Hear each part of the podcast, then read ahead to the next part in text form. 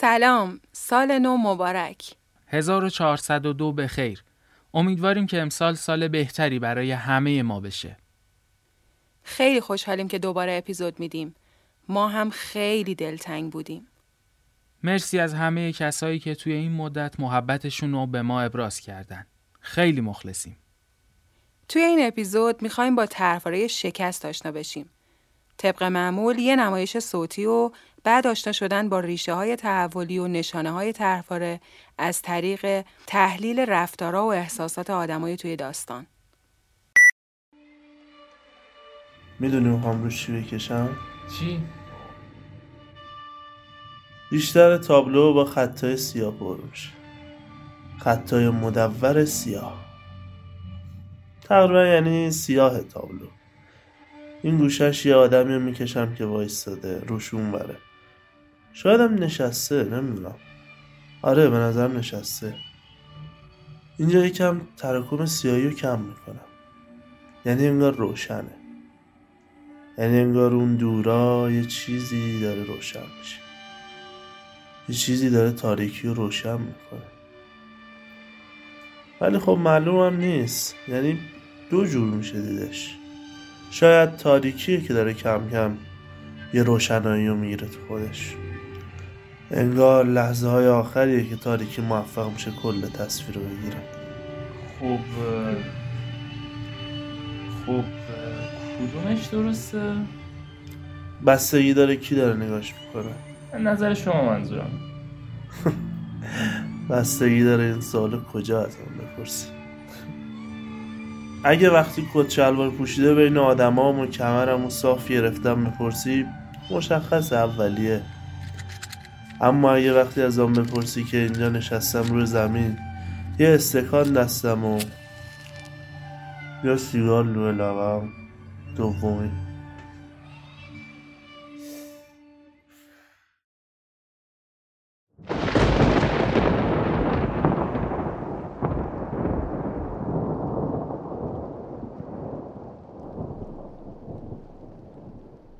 آسمون چقدر امشب گرفته؟ چقدر بیقرارم.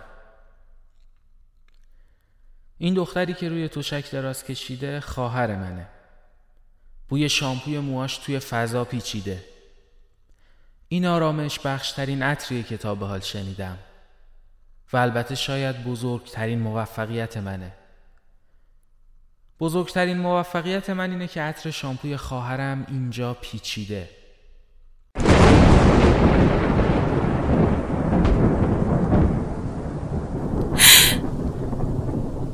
پریدی چی؟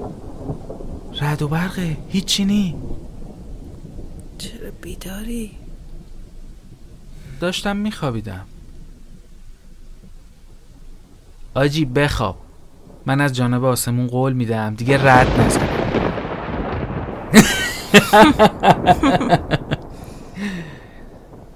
سامان فردا نمیام آجی ما حرف زدیم با هم. سامان این چیزا به من کمکی نمی‌کنه. اگه واقعا به خاطر منه میگم هیچ فایده ای نداره. ساره بذار چند جلسه بگذره. اگه تأثیری نداشت نرو. سامان به خدا من همه چیزایی که می‌خواد بهم بگه رو برم انقدر کتاب روانشناسی تو عمرم خوندم که خود اون دکترا نخونده به خدا. خب همه این خوندات بهت کمک می‌کنه. بقیه اگه یه سال باید برن تو شیش ماه بری اثرشو می‌بینی. ولی باید بری که این درمانگره هم کارش خیلی درسته. تو رو خدا اگه گرد راه نرسیده واسه من باید نباید نکن. گفتم نمیرم. دارم بهت میگم واسه من فایده نداره. من و ساره خیلی وقت نیست که با هم خواهر و برادر شدیم. من 6 سالم بود و اون دو سالش که ننه بابامون از هم جدا شدن. خیلی نمی‌دونیم سر چی. چیزی که اون موقع به ما گفتن و ما هم هر کی پرسید گفتیم این بود که بابا می‌خواست بره اصفهان ولی مامان حاضر نبود باهاش بره. توافقی طلاق گرفتن. دوست بابام اونجا اصفهان کارخونه داشت. بابا اونجا مشغول شد. من با بابام رفتم اصفهان و ساره با مامانم مون تهران. بابای من اصالتا کرمونیه. و ما کسی و جز همین دوست بابام اصفهان نداشتیم. من می‌رفتم مدرسه و بعدش می‌رفتم خونه همین دوست بابام پیش زنش زری خانوم تا اصری بابام بیاد ببرتم. زری رفتارش با هم آمیخته ای از کلافگی و ترحم بود. خب بنده خدا ترجیح می‌داد حواسش به درس و مشق بچه های خودش و زندگیش باشه نه بچه یه غریبه. همش به بابام می‌گفت کریم آقا به چه مادر می‌خواد؟ آقا دمش که به توخ چش منه. اما اینجوری آلا خون والا خونه است بابام سه چهار ماه بعدش زن گرفت. خواهر زندایی همین زری خانوم. و خب من ماماندار شدم. مامان منصوره.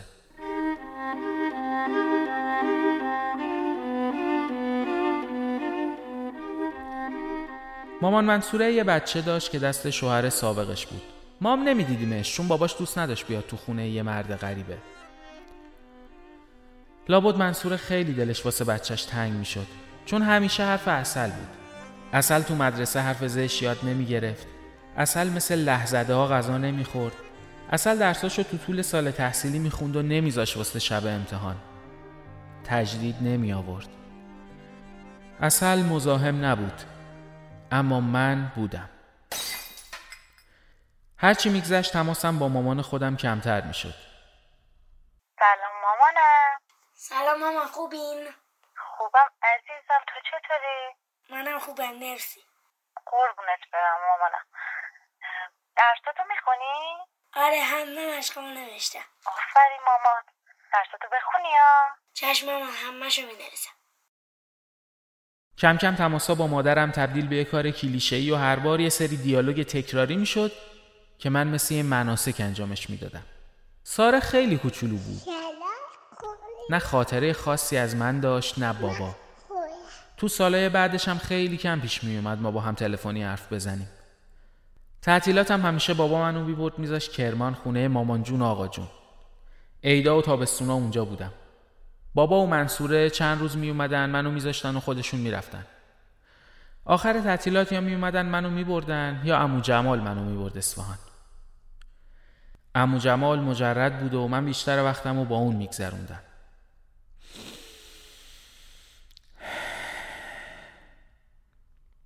من با امو جمال دنیایی داشتم.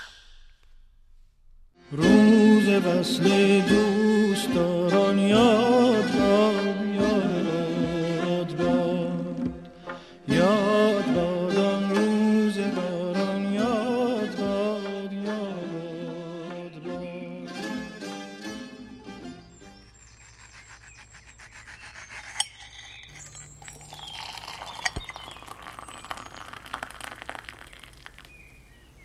ببخشید سامان من می‌دونم خیلی اذیتت می‌کنم فکر کنم با خودت میگی کاش اصلا خواهر نداشتم من هیچ وقت اینو نمیگم ساره. من همیشه از بچگی دوست داشتم باهات ارتباط برقرار کنم. تو اشتیاق نداشتی. حقم داشتی نه خاطره ای از من داشتی نه محیط مشترکی بود. آره بیشتر برام یه اسم و یه حضور سال به سال. شایدم چند سال یه بار بودی همیشه. اما این مدت یه داداش واقعی. کاش همیشه تو زندگیم داشتمت. من یه ماه پیش برای بار دوم خودکشی کردم. دو سالی هست که با مادرم قهریم. یا داریم دعوا می‌کنیم تا دوباره قهر کنیم. این خونه که قرار کوبیده بشه تا تجمی بشه و ساخته شه واسه خالمه. تو پروسه مجوزه. فعلا که کوبیده نشده. من نزدیک به یه سال توی این خونه زندگی می‌کنم. هر روز منتظرم بهم بگن که دیگه زمان تخریب و وقت رفتنه. یا مثل تام و جری یه روز صبح یه گوی فولادی گنده که به جرثقیل وصله بیاد کوبیده بشه به خونه و من در حالی که چهار چنگولی برس شدم بهش از اون ور خونه پرچم بیرون. حضور موقتیم باعث شده اینجا وسیله جز یه رخت خواب و یه گاز رومیزی و چند تا ظرف نداشته باشم یه زندگی موقتی. بدون افق. پر از شکست. سر و کله سامان توی خودکشیم پیدا شد. خیلی مضطرب بود. انقدر نگران حالمه که باورم نمیشه این همون داداش دوره که هیچ نقشی تو زندگی هم نداشتیم. با یه چندون کوچیک لباس یه تابلو نقاشی اومد. گفت که اینا همه زندگیشو با خودش آوردشون. اون همه کار و زندگیشو ول کرده و مونده پیش من. و من مثل روز برام روشنه که ناامیدش می‌کنم. چرا انقدر نگران منی سامان؟ از اینکه انقدر انرژی می‌ذاری حال من خوب شه اصلا معذبم. کار و زندگی تو ول کردی واسه خواهر دو روزت. خواهر دو روزه. آجی من پشتتم. معذبم نباش. من الان برم یه جا کار دارم. تا ظهر ولی برمیگردم. ناهارم می‌خوام برم از اون غذا خونگیه دلمه بگیرم. دستت درد نکنه باش. چشم ما یاجی دو روزه.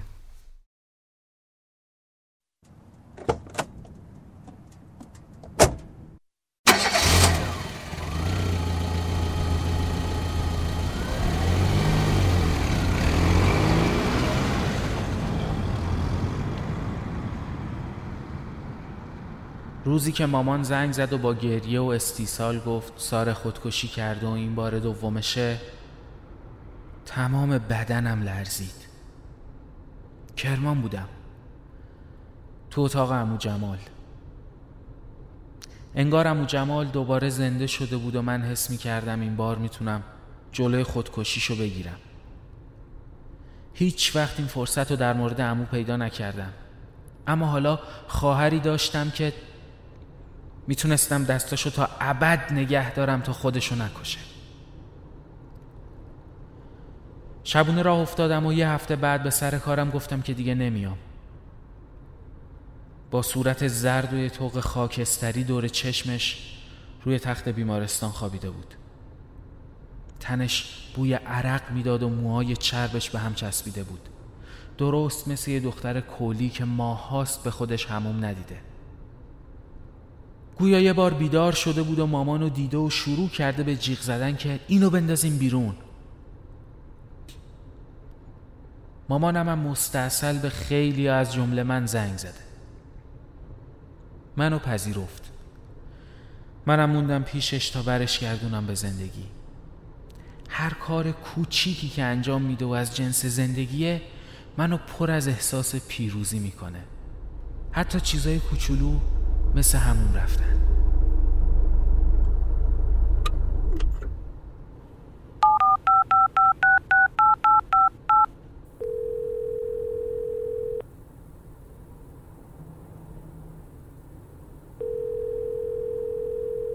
سلام فاطمه خانوم حال شما؟ من جلوی در هستم. شماره زنگ چنده؟ آهان لطف می‌کنید.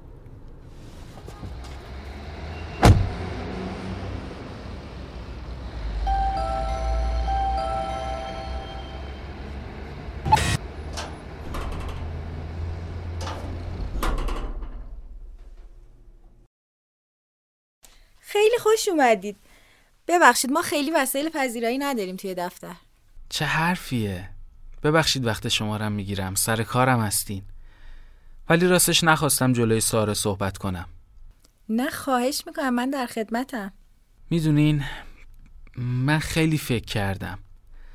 اصلی ترین چیز اینه که ساره بتونه برگرده به زندگی. یه روتینی داشته باشه که صبح به خاطرش از خونه بره بیرون. چهار نفر رو ببینه درآمد داشته باشه. ساره به من گفته که قبلا چند سال پیش اینجا با شما همکار بوده. می‌خواستم با شما صحبت کنم ببینم امکانش هست که ساره دوباره بتونه برگرده. من اصلا نمی‌دونم نظر خودش چیه. خواستم اول از شما بپرسم ببینم اوضاع چطوریه بعد بهش بگم.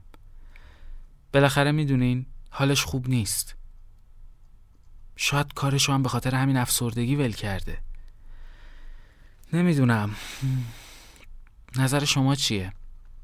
میشه برگرده؟ اصلا جای خالی هست الان براش؟ والا آقا سامان نمی‌دونم چی بگم من با ساره سالهاست دوستم راستش فکر نمی کنم اینجا برگشتنش خیلی فکر خوبی باشه. مم، بگم که ساره اینجا رو به خاطر افسردگیش ول نکرد. گفت که کار این جنسی رو دوست نداره. دوست داره بره سمت صنایع دستی. field ش رو عوض کرد. کلا field ش رو زیاد عوض می‌کنه. یه مدت رفت کلاس و یکم توش کار کرد. اما اون کارم دوست نداشت. خودش اینجوری گفت. بعد گفت می‌خواد بره سمت کار فروش. گفت فول تو فروش و زودتر می‌تونه بار خودشو ببنده. اما اونجا هم جایی نبود که بمونه. می‌دونین ساره خودش هم نمی‌دونه چی می‌خواد. و یه مشکل دیگهش هم اینه که اونقدر صبوری نداره که وقتی توی یه محیط به یه چالشایی می‌خوره وایس یکم ببینه چی میشه. با کوچیکترین چیز زود جا می‌زنه. فکر می‌کنه دیگه همه چی تموم شده. اینجا هم خراب کرده. خراب کردم فاتی. اب نداره ساره. حالا انقدر جلو همه نگو. به خودش گفتی دیگه. اونم دیدی چجوری نگام کرد؟ یه هفته دیگه یادش میره. نه فاتی یادش برم فرقی نمی‌کنه. اصلا دیگه اینجا در و دیوارش حالمو بد می‌کنه. استعفا میدم. اصلا این ماجراها به کنار من آدم این کار نیستم. اصلا علاقه این ندارم به این مدل کار. درجا زدنه. ببین آقا سامان ساره دختر بی استعدادی نیست. اما انگار خودش می‌خواد خودشو برسونه به شکست. تا میاد توی کاری جا بیفته ول می‌کنه. همه رو از خودش ناامید می‌کنه. تا دقیقه 90 یه کاریو که باید انجام بده نمیده. چیزایی که می‌خواد انجام بده رو یا انقدر میندازه پشت گوش تا یا انقدر دیر بشه که تنبل کنه یا کلا یادش بره. میشینه تا دقیقه آخر. من نمی‌دونم برگشتنش اینجا اصلا شدنی هست یا نه. ولی اصلا فکر نمی کنم خیلی هم مفید باشه. با چه سمتی برگرده اینجا؟ تلفن جواب بده و پوشه ها رو مرتب کنه که هر روز ببینه تمام کسایی که با اون وارد شرکت شدن الان یه سمتی دارن اما اون انگار تو زمان فریز شده. این فقط حالش رو بدتر می‌کنه. ساره از روزی که از اینجا رفت ده تا شغل عوض کرده که هیچ کدوم ربطی به اون یکی نداشته. هر کدومو چند ماه مونده و بعد وارد یه دنیای جدید شده. یه دنیای کاملا جدید. هیچ جا اونقدر نمونده که تخصصی یاد بگیره.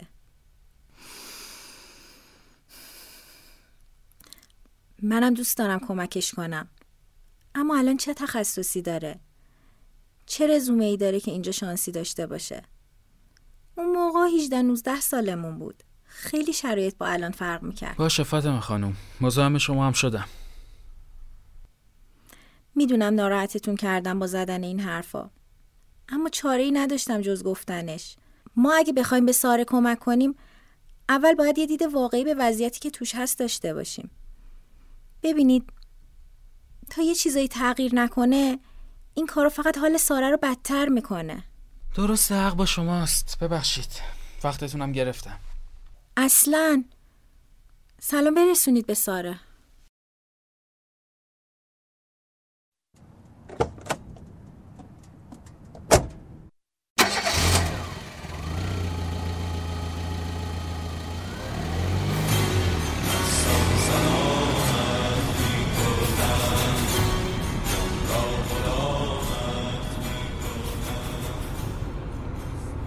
اول عصبانی شدم از این همه خرابکاریاش.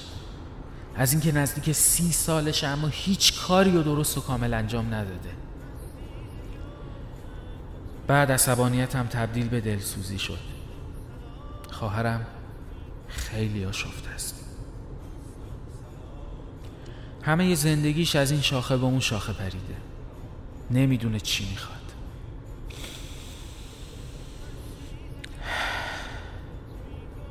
اما بلند پروازه.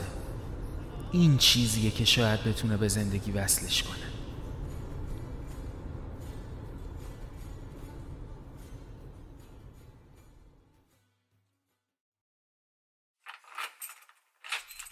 دلم سلامت می‌کند.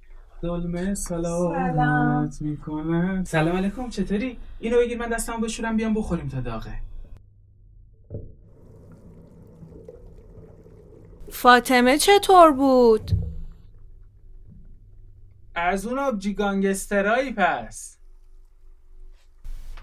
نه. تو از اون داداشایی که زیادی بلند با تلفن حرف می‌زنن. دیروز صداتو شنیدم. قضیه پنهونکاری نبود. می‌خواستم اگه به جایی رسید بهت بگم. سامان اطراف من تپه تمیز پیدا نمی کنی بی خودی نگرد. حالا چه حرفیه؟ یه کار بهتر گیر میاری. چه کار بهتری هست برا من 29 ساله که دو واحد لیسانسم هم مونده و هیچ وقت نرفتم پاسش کنم؟ چه کار بهتری هست برای من که هیچ تخصصی ندارم؟ که تمام کارهایی که تا الان انجام دادم گن خورده توش که بابا ندارم ننم انگار که ندارم؟ خیلی ماهی سامان خیلی دوست داشتم جور دیگه ای بودم تا ناامیدت نکنم. ولی هیچ فایده ای نداره. من خیلی ته خطم. ساره تو ته خط نیستی. فقط علاقت رو هنوز پیدا نکردی. خودم هم همین فکر رو کردم. واسه همین خیلی کارا کردم. خیلی کلاس های مختلف رفتم. خیلی شغل عوض کردم. اما من آدم هیچ کدوم نبودم. نه استعداد خاصی تو چیزی داشتم. نه اصلا علاقه خاصی به کار خاصی دارم. حتی هدفی ندارم. من هیچ وقت مثل تو نبودم سامان. مثل تو که چهارده ساله که همین جایی که کار می‌کردی کار کردی. من فقط زندگی تو رم نابود می‌کنم. چرا میخندی؟ به قول امو جمال هیچ وقت فکر نمی کردم یه روزی الگوی موفقیت بشم. امو جمال کی بود؟ همش میگی اسمشو. امو جمال بوت زندگی من بود. بوت من بود.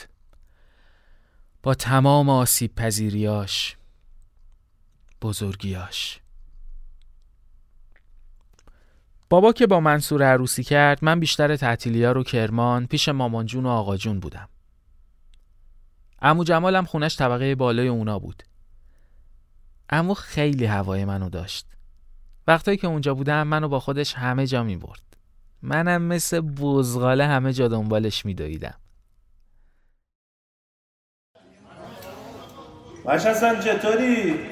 دو تا چایی برای من سامان خان میاری؟ چشم چکه شما سامان خانم هستی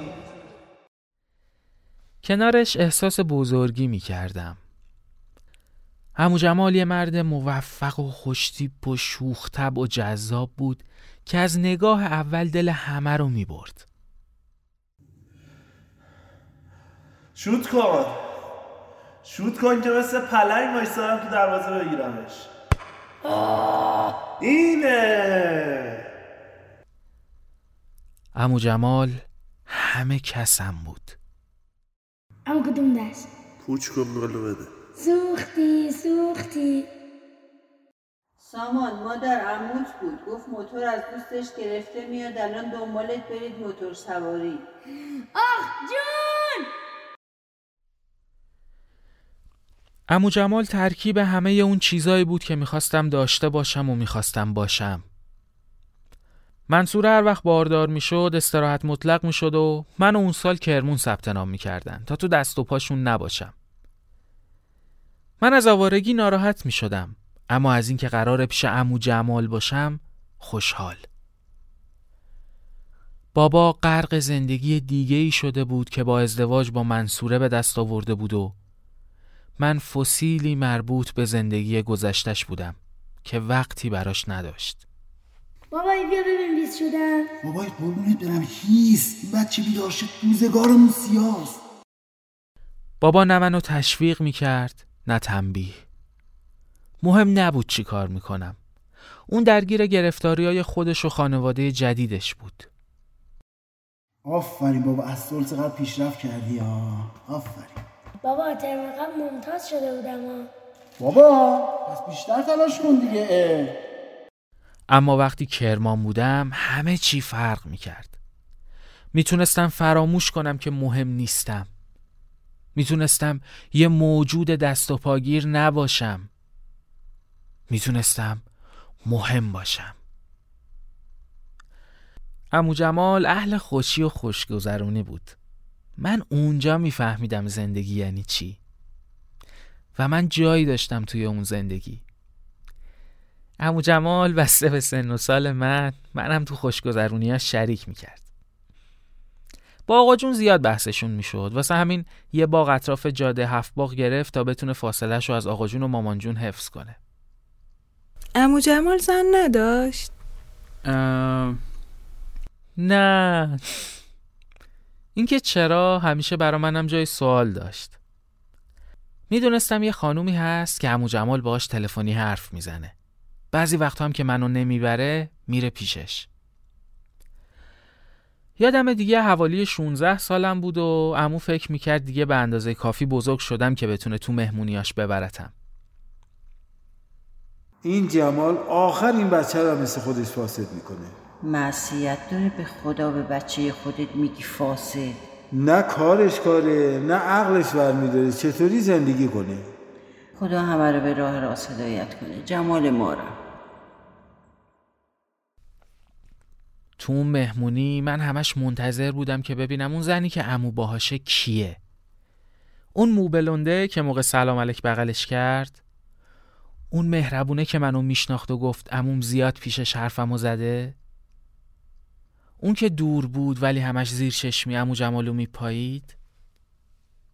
امو تو هیچ وقت زن نگرفتی؟ نه امو پس اون خانومایی که تو مهمونی بودن هیچ کدوم رو دوست نداری؟ چرا امو بیشترشون رو دوست دارم. یعنی میگم با هیچ کدومشون یه جور خاص نیستی. کره باز گاهی چرا امو جون؟ اما چیزی که برای من مفرحه جذب کردن زن است. این کاریه که من توش خوبم. خیلی آدم ادامه دادن و زن و زندگی نیست. 20 25 سالگی شاید بودم اما الان دیگه گذر کردم. خود چرا؟ زنها دنبال ویترین همون شاید هم اینو میگم چون من فقط ویترین دارم. من خوب بلدم چه ویترینی جذابه رابطه رو با زنها باید تو همون سطح نگه دارم. ولی خیلی زنها دلشون خدا تو باشن. آره همون تعدادشون کم نیست. شاید تنها کسی که لحظه های غمگین امو رو می‌دید من بودم. وقتایی که مست کنار آتیش تو باغ میشست و خیره می‌شد به آتیش. وقتایی که تو اتاقش صندلیشو کنار می‌زد و میشست رو زمین. قوز می‌کرد و سیگارش رو روشن می‌کرد و ساکت می‌شد. سکوتش مستربم می‌کرد. سر حرف و باش باز می‌کردم و اون اون موقع دیگه از پشت ویترینش اومده بود بیرون. پسرک آسیب پذیری رو می‌دیدم که هیچ کس ندیده بود. تو کلم پر سوال بود که چرا قدر موفقیتاشو نمی‌دونه. مثل تو بشم اما من می‌خوام مثل تو بشم چجوری بشی یعنی امو موفق باشم همه بهم احترام بذارن موفق همه باشم بخوام همه به کار احترام کنن. بذارن. همه بخوام با هم کار کنم تو باید واقعا موفق شی امو من فقط اداشو برای همه در آوردم. با خودم فکر می‌کردم شاید چون آقا جون همش بدشو گفته و هیچ وقت باورش نکرده اینجوری فکر می‌کنه. آقا جونم آدم عجیبی بود. انگار با امو جمال یه جورایی تو رقابت بود. همیشه کارای امو جمال رو کوچیک یا اشتباه می‌دونست. ببین جمال قره نشو به خوده الان چهار نفر دورتو گرفتن باری کلا مستت کردن. فکر نکن اینا برات آینده میشه. بهت گفتم بازم میگم این ره که تو می‌روی به ترکستان است. نمی‌دونم. شاید آقا جون دوست داشت عمو جمال بره کفاشی همیشه در حال ورشکستگی آقا جون رو بگردونه و رونق بده. اما هرچی بود رابطهشون به جای رابطه پدر و پسری مثل رابطه دوتا باجناق بود. شاید امو هم واسه کم نیاوردن جلوی همین باجناق انقدر خودشو مجبور به ساختن یه ویترین خفن کرده بود. شاید اثر رفتار همین باجناق بود که امو جمالو انقدر آسیب پذیر کرده بود. مثل اینکه خیلی سال پیشا امو و یه دختره همدیگر رو می‌خواستن. نامزدم می‌کنن اما امو یه روز میاد میگه نامزدیشون رو می‌خوان به هم بزنن. آقا جون سر این موضوع همیشه خدا بهش سرکوف می‌زد. نمی‌دونم شاید اینکه عمو انقدر زن تو دست و بالش بود بازم یه ویترین بود. یه ویترین جلوی سرکوفتای بابایی که بی ارزه میدونستش واسه زن گرفتن.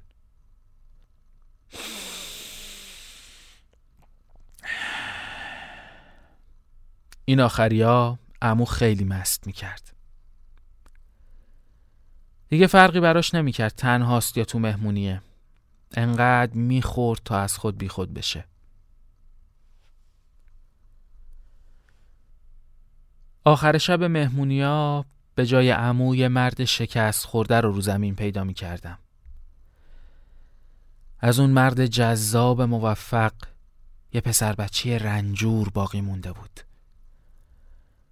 مردی که به قول خودش دیگه توان ادا در آوردن نداشت. سامان من تموم شدم تموم شدم. بعد اینکه سر یه موضوعی یه دعوا با رئیسش کرد همه چی بدتر شد. انقدر شکننده شده بود که کافی بود یکی تو روز بگه بالا شش دبروه تا فرو بریزه یا از کوره در بره. شب بشینه یه گوشه و تو عمق تاریکی که ته نداره غرق شه. جوری که حس کنی زندگی براش به یه مو بنده.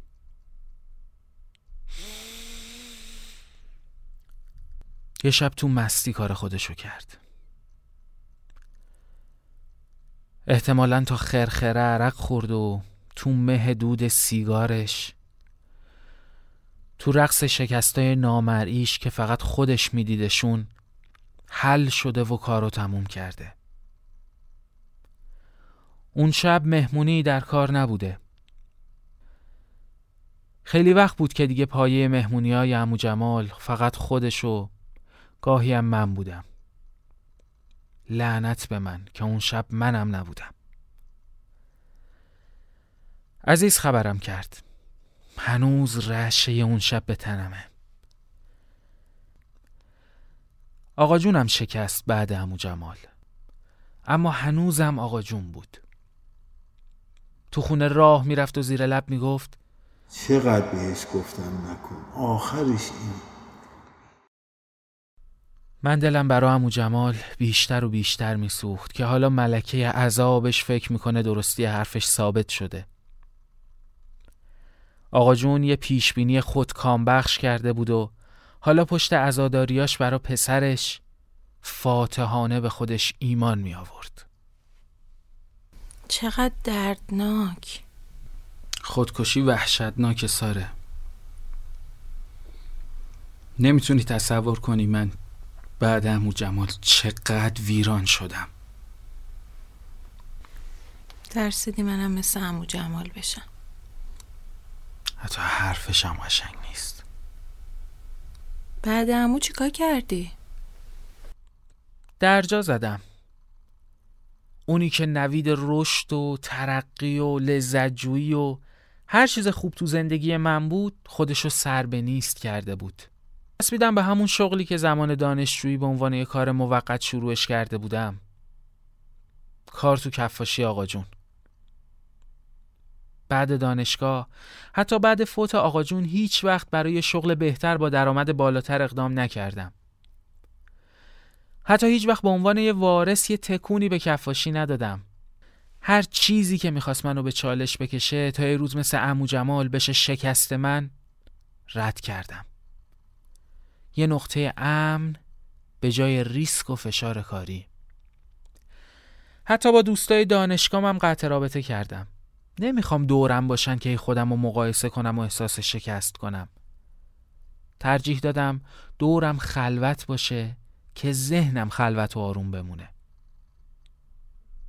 تو بزرگترین ریسک زندگی من بودی ساره. کسی که به خاطرش منطقه امنم و رها کردم. فکر نکن من خیلی حالم خوبه. هر روز غرق استرابم. خودم رو تو دقدقه ها و زندگی تو غرق می‌کنم که خودم رو یادم بره. که دیگه به این فکر نکنم چقدر باختم چقدر درجا زدم چقدر زندگی نکردم. سی و شیش سالم و چارده سال جز اینکه کلید بندازم کارگرا برن تو اون کارگاه عملا کاری نکردم. می‌خوام ذهنم رو از این پر کنم که داداش تو هم نه اینکه سامان کیه. چون سامان کسی نیست. هیچ وقت نبوده. نه برا کسی نه حتی برا خودش. هیچ وقت مهم نبوده و نیست چی کار می‌کنه. حالش چطوره؟ به کجا می‌رسه؟ کاش زودتر بودی سامان. کاش منم با تو بودم. پیش هم بودیم. تعطیلی ها می‌رفتیم پیش همو جمال. غم و شادیامون تقسیم می‌شد. اینجوری منم زیر دست این مامان بزرگ نمی شدم تو هم انقدر قریب نبودی. آره کاش زودتر بودیم ساره. اما من برات خوشحالم که تو موندی پیش مامان. می‌دونم رابطت باش خوب نیست اما مامان خیلی تو براش مهمی. کم هم حمایتت نگرده ساره. مهم بودی براش. هر کلاسی خواستی بری حامیت بوده. در حد خودش سرمایه و مایه برات گذاشته. راجب چیزی که نمی‌دونی اینقدر راحت حرف نزن سامان. تو هیچی راجب زندگی من و مامان نمی‌دونی.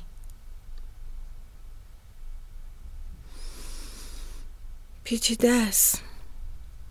پشت ظاهر حمایتگر مامان. یه دیو پنهون شده که پاهاتو گرفته که یه وقت ازش مستقل نشی. آره مامان منو خیلی کلاسا گذاشته ولی نان استاپ زیر گوشم خونده که نمیشه نمی‌تونی. یه وقت زمین می‌خوری. به اسم محبت همیشه گفته مامان تو که نمی‌تونی بچسب به من. تو فکر می‌کنی من نمی‌دونم مشکل دارم؟ آره من مشکل دارم. می‌دونی چرا؟ چون همیشه مامانی داشتم که اگه موفقیتی به دست می آوردم زهرش می‌رفت نکنه دختر جلوم قدلم کنه. نکنه دیگه نیازمندم نباشه که بره دلم بشینه. ساما من دانشگاه که ثبت نامم کرد شبش با بغض نشست جلوم گفت که نری دانشگاه دوست پیدا کنی عاشق شی منو یادت بره. هر وقت با کسی دعوا می‌شد یا می‌خواستم یه چیزی رو ول کنم مامان خیلی حمایتم می‌کرد. منم خیلی حال می‌کردم. اما کم کم فهمیدم زیر اون همه قشنگی یه سطل گوهه. آره مامان این آدمه مشکل داره. این کاره مشکل داره. معلمه مشکل داره. بیا بشین ور دل خودم. یه کار یاد بگیر که تو خونه بتونی کار کنی. اصلا چرا کار کنی؟ من هستم. از این ور اینجوری از اون ور بعد یه مدت قرقر که تو الان باید فلان و بهمان کرده باشی. پاشو یه کاری کن. سامان من بی دست و پا تو هر زمینه ایم چون اینجوری بار اومدم. سامان من دو سال اومدم از اون خونه بیرون. با مامان قهرم. اما خرج زندگیمو از ماهیانه ای که مامان برام میریزه میگذرونم. سامان من یه بچه بی دست و پام که هیچی بلد نیست. چون اون زن این بله ها رو سرم آورده. همون زن که به نظر تو یه مامان فرشته است. نه ساره من اصلا نمیگم فرشته است. فقط میگم تو رو دوست داره. آره همین دوست داشتم پوشش همه جنایتی بوده که در حقم کرده. شال من از سرت میدی؟ می‌خوای بری بیرون؟ آره میرم بیرون یه قدم بزنم. باشه. مراقب خودت باش. باشه.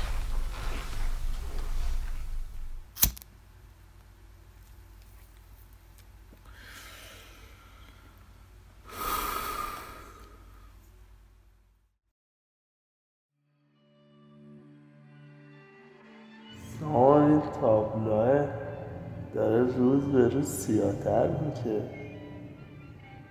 می‌فهمی تو آره همون داری هر روز قدمی بهش می‌کشی. من نمی‌کشم.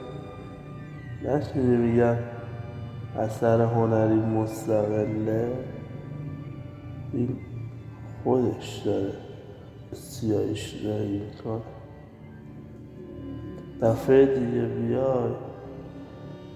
دیوار پشتیشم سیاه کرد. بخوام بخوام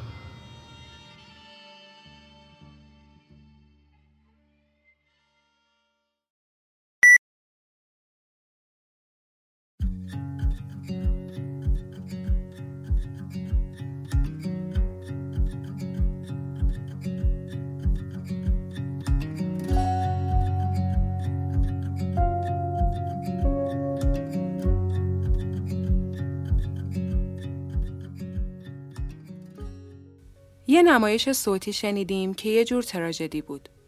تراژدی که قهرماناش خودشونو به نابودی می‌کشن. امو جمال تراژیک ترین قهرمان داستان بود. مرد موفقی که با دستای خودش به زندگیش خاتمه میده. سامان که به یه معنای دیگه تو زندگیش خودکشی کرده و خودشو از هر چالش و از رابطه با عالم آدم پس کشیده. و ساره دختری که بر این باوره که به اندازه بیکفایته که محکوم به شکسته. پس دست از تلاش برای هر پیشرفت یا داشتن هر چیز خوبی توی زندگیش کشیده و حتی ترجیح میده به زندگی ادامه نده. افرادی که هر کدوم به نحوی خودشونو بیکفایت و زندگی رو محکوم به شکست می‌بینن. ما می‌خوایم از لابلای داستان این آدما طرحواره شکست و بیکفایتی رو بشناسیم.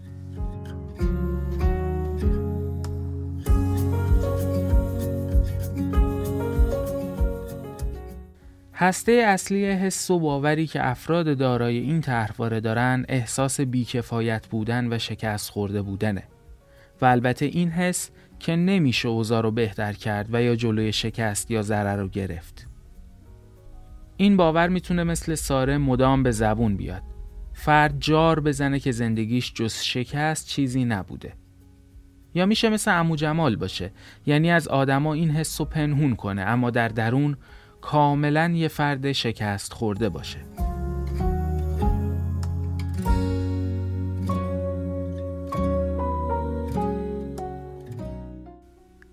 افراد دارای این طرحواره ممکنه مثل ساره احساس کنن از آدمایی که همتا و همسنفشون هستن کفایت و شایستگی کمتری دارن.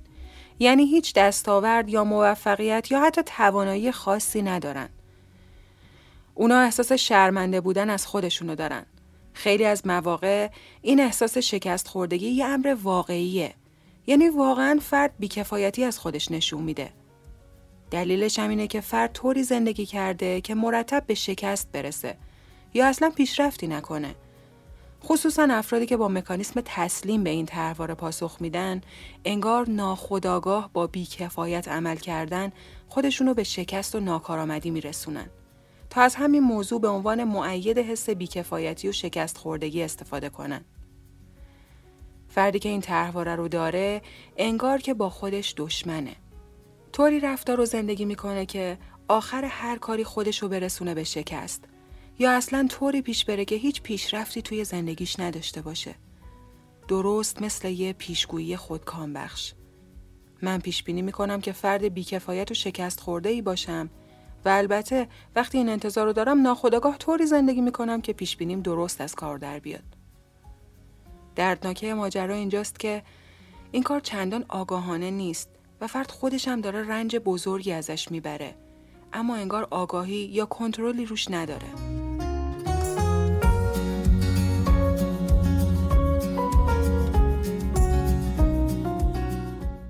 ممکنه افرادی که این طرحواره رو دارن مثل سامان کمتر از توانشون کار کنن یا قید اینکه تواناییاشون رو به دیگران نشون بدن زده باشن. یعنی انگار می‌تونن کارآمد باشن اما حال و حوصله یا اعتماد به نفس اینکه کارآمدیشون رو بروز بدن ندارن. ترجیح میدن بچسبن به یک نقطه امن و از چالش دوری کنن. معمولا پیشرفت اینطوری اتفاق میفته که فرد شروع می‌کنه مسئولیت بیشتر یا خطیرتری رو قبول کنه. ریسک تغییر رو بپذیره، تلاشش رو افزایش بده و پا به عرصه هایی بذاره که کمی براش ناشناختن. اما فرد دارای این طرحواره پذیرای هیچ کدوم از اینا نیست. در نتیجه یا درجا می‌زنه یا حتی چون هیچ تلاش و شور و شوقی از خودش نشون نمیده پس رفت می‌کنه.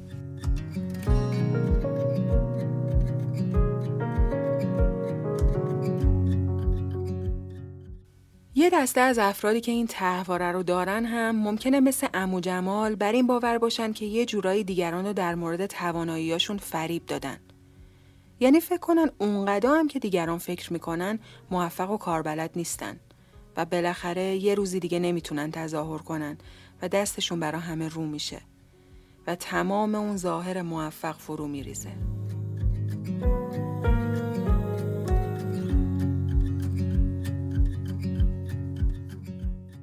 طرحواره شکست و بیکفایتی عمدتا مربوط به باور به بیکفایتی و شکست خوردگی در زمینه های شغلی و تحصیلیه.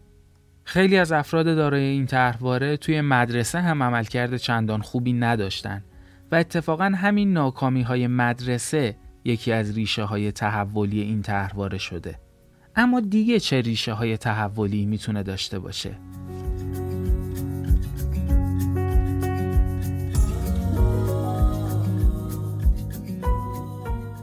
به سامان فکر کنیم. سامان با والدی بزرگ شده که نادیدش گرفته. معمولا مهم نبوده که چی کار می‌کنه. برای موفقیتاش تحسین نمی شده. این می‌تونه باعث بشه فرد علاوه بر طرحواره شکست، طرحواره فقدان عاطفه و بیتوجهی هم گسترش بده و متأثر از جفت این طرحواره ها باشه. توی یه اپیزود درباره فقدان عاطفه و بیتوجهی حرف زدیم و می‌تونین بهش رجوع کنین. اینکه کودک یاد بگیره چطور امور مهم زندگیشو مدیریت کنه، توی تکالیف و برنامه هاش موفق بشه و چالش های هر سنی که توش هست رو به خوبی پشت سر بذاره، از طریق رهنمودا و بازخوردهایی که والدینش بهش میدن صورت می‌گیره. و حالا تصور کنید بچه‌ای که به هر دلیلی مثل سامان انقدر نادیده گرفته میشه که نه تشویق خاصی دریافت می‌کنه و نه راهنمایی میشه اصلا رویه های موفق شدن رو یاد نگرفته و اصلا براشون انگیزه ای نداره. و البته در مورد سامان از اون طرف جانشین مادرش یعنی منصوره اونو به طور ناعادلانه ای با اصل مقایسه کرده. سامان همیشه در رقابت با خواهر خونده ای به نام اصل بوده که می‌دونسته هر چقدر که تلاش کنه نمی‌تونه به اون برسه. اینایی که گفتیم دو تا از ریشه های تحولی طرحواره شکسته. یکی تشویق نشدن و نادیده گرفتن پیشرفتا و توانایی و دیگری مقایسه شدن با افراد یا الگوهای سطح بالایی که کودک می‌دونه هیچ وقت نمی‌تونه بهشون برسه. بریم ببینیم بقیه ریشه های تحولی چیا هستن.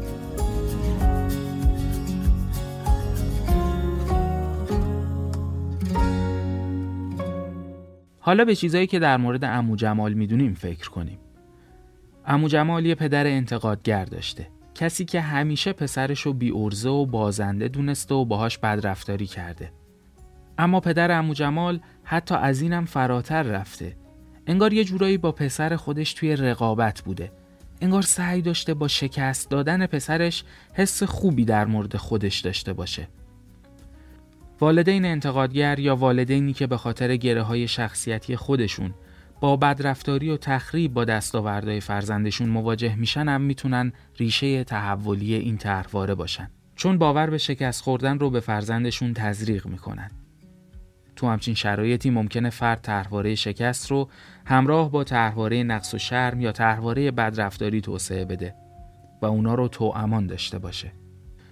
پس می‌بینیم که امو جمال بر این باوره که ناقصه و واقعا آدم کارآمدی نیست. و فقط داره ادای آدمای موفق و در میاره و بالاخره یه روزی پرده ها میره کنار و همه می‌فهمن چقدر بی ارزش و شکست خورده است. همین حس پنهان کردن شکست و نقص بار روانی زیادی برای فرد داره. طوری که امو جمال یه روزی دیگه فکر کرد دیگه نمی‌تونه به این بازی ادامه بده. و از طرفی هم باعث میشه افراد دارای این طرحواره خیلی نسبت به انتقاد شکننده باشن چون هر نقدی رو یک شکست کامل تلقی می‌کنن توی اپیزود طرحواره نقص و شر می‌تونین مفصل گوش کنین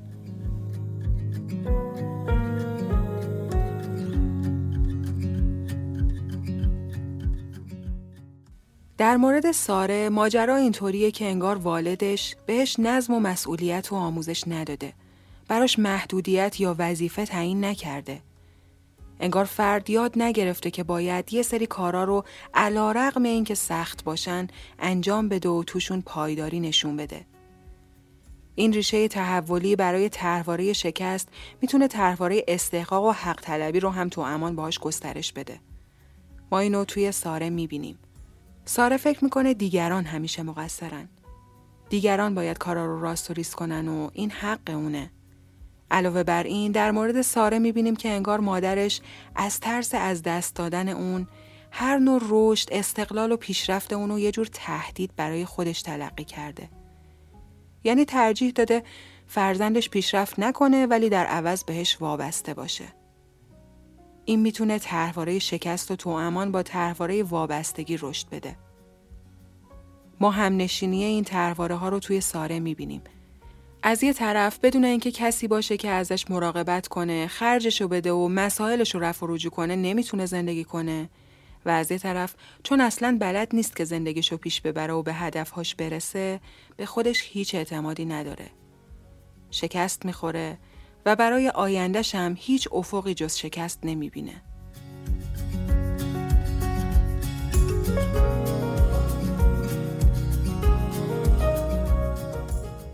مثل تحواره های دیگه اینجا هم می‌بینیم که اگرچه هم ساره هم امو جمال و هم سامان دارای یه تحواره هستن بروز رفتاری متفاوتی دارن. این تفاوت تا حد زیادی مربوط به سبک های مقابله ای متفاوتیه که ازش استفاده می‌کنن.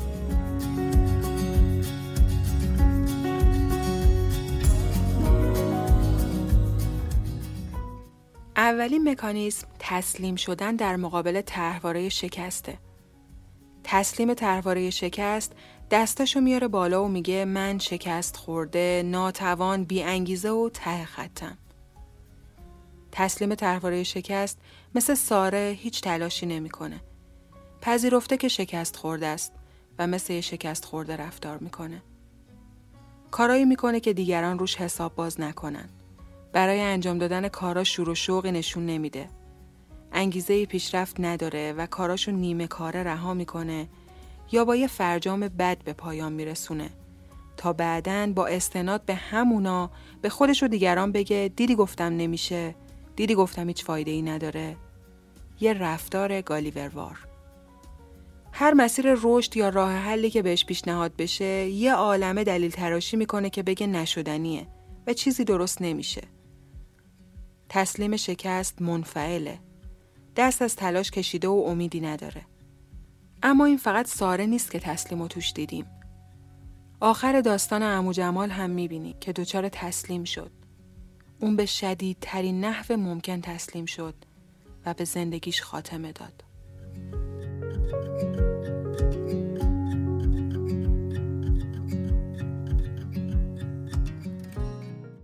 مکانیسم مقابله دیگه جبران افراتیه. فرد دارای طرحواره شکست که جبران افراطی می‌کنه طوری رفتار می‌کنه که درست نقطه مقابل حس درونیش به نظر برسه. یعنی اگرچه از درون احساس شکست خوردگی می‌کنه اما ظاهر رفتارش مثل یک آدم خیلی موفق به نظر می‌رسه.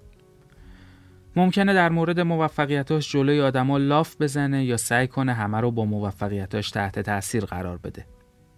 اما از درون در لحظات تنهاییش و پیش آدمای امنی که پیششون نقابشو برمیداره عمیقا حس شکست خوردگی و محکوم بودن به باخت می‌کنه.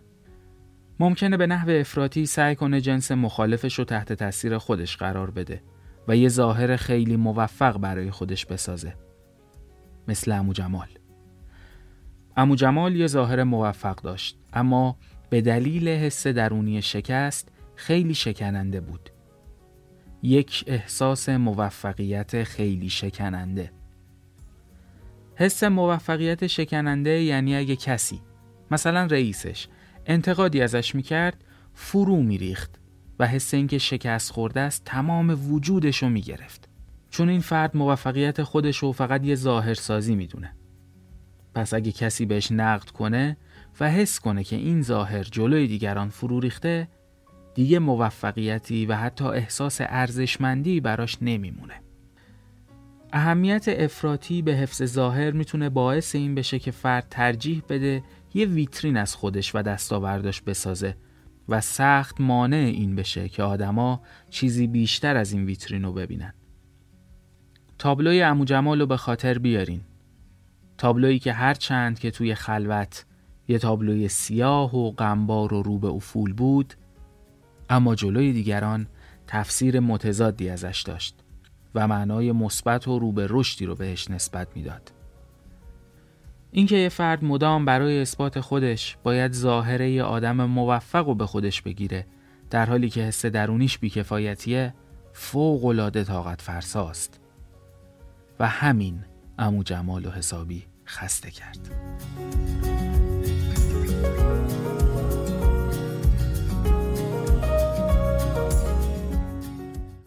مکانیسم آخر اجتنابه. یعنی وقتی که فرد دچار این طرحواره سعی می‌کنه از مواجه شدن با طرحوارش فرار کنه. مثل سامان. سامان سعی می‌کنه خودشو به چالش نندازه چون ترس از شکست داره. ترجیح میده وارد یه شغل بهتر نشه چون میترسه تو شکست بخوره ترجیح میده دوستای دوران دانشگاهشو نبینه چون دیدن اینکه همتایانش الان توی چه موقعیتی هستن و چه دستاوردهایی دارن می‌تونه باعث بشه حس کنه بیکفایت و شکست خورده است. سامان می‌خواد از همه چیزایی که ممکنه باعث بشه شکست بخوره یا با حس شکستش مواجه بشه تفره بره و اجتناب کنه. موفقیت معمولا مستلزم اینه که فرد از نقطه امنش دور بشه یا تلاش مضاعفی انجام بده و این همون کاریه که سامان انجام نمیده. تن میده به شغلی که کمتر از سطح تواناییاشه حتی دنبال این نمیره که خودشو ارتقا بده تا بتونه جایگاه بالاتری به دست بیاره. امو جمال هم گاهی این اجتنابو به یه نحوه دیگه داره. امو جمال از نزدیک شدن آدما بهش تفره میره. می‌خواد همیشه ویترین قشنگش رو حفظ کنه و نزدیک بودن آدما این ریسکو داره که توی رابطه با اونا شکست بخوره. واسه همین توی رابطه امو جمال بیشتر به اقوا کردن خانم علاقه داره تا داشتن یه رابطه عمیق. رابطه عمیق پر ریسکه و امو جمال ترجیح میده ازش دوری و اجتناب کنه.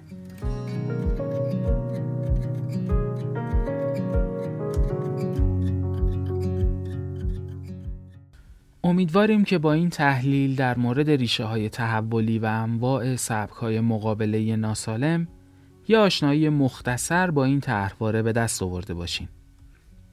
مثل همیشه نظرات شما دلگرم کننده ماست. ما تو آینده پادکست روزمره قرار درباره روش های مقابله‌ای سالم و شکستن تحواره ها حرف بزنیم.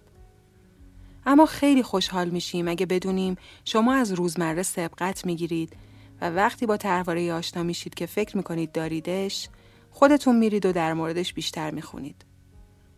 توی کتاب زندگی خود را دوباره بیافرینید جفری یانگ در مورد درمان و عمدتا خودیاری هم صحبت شده و می‌تونه یه منبع خوب برای مطالعه بیشتر باشه.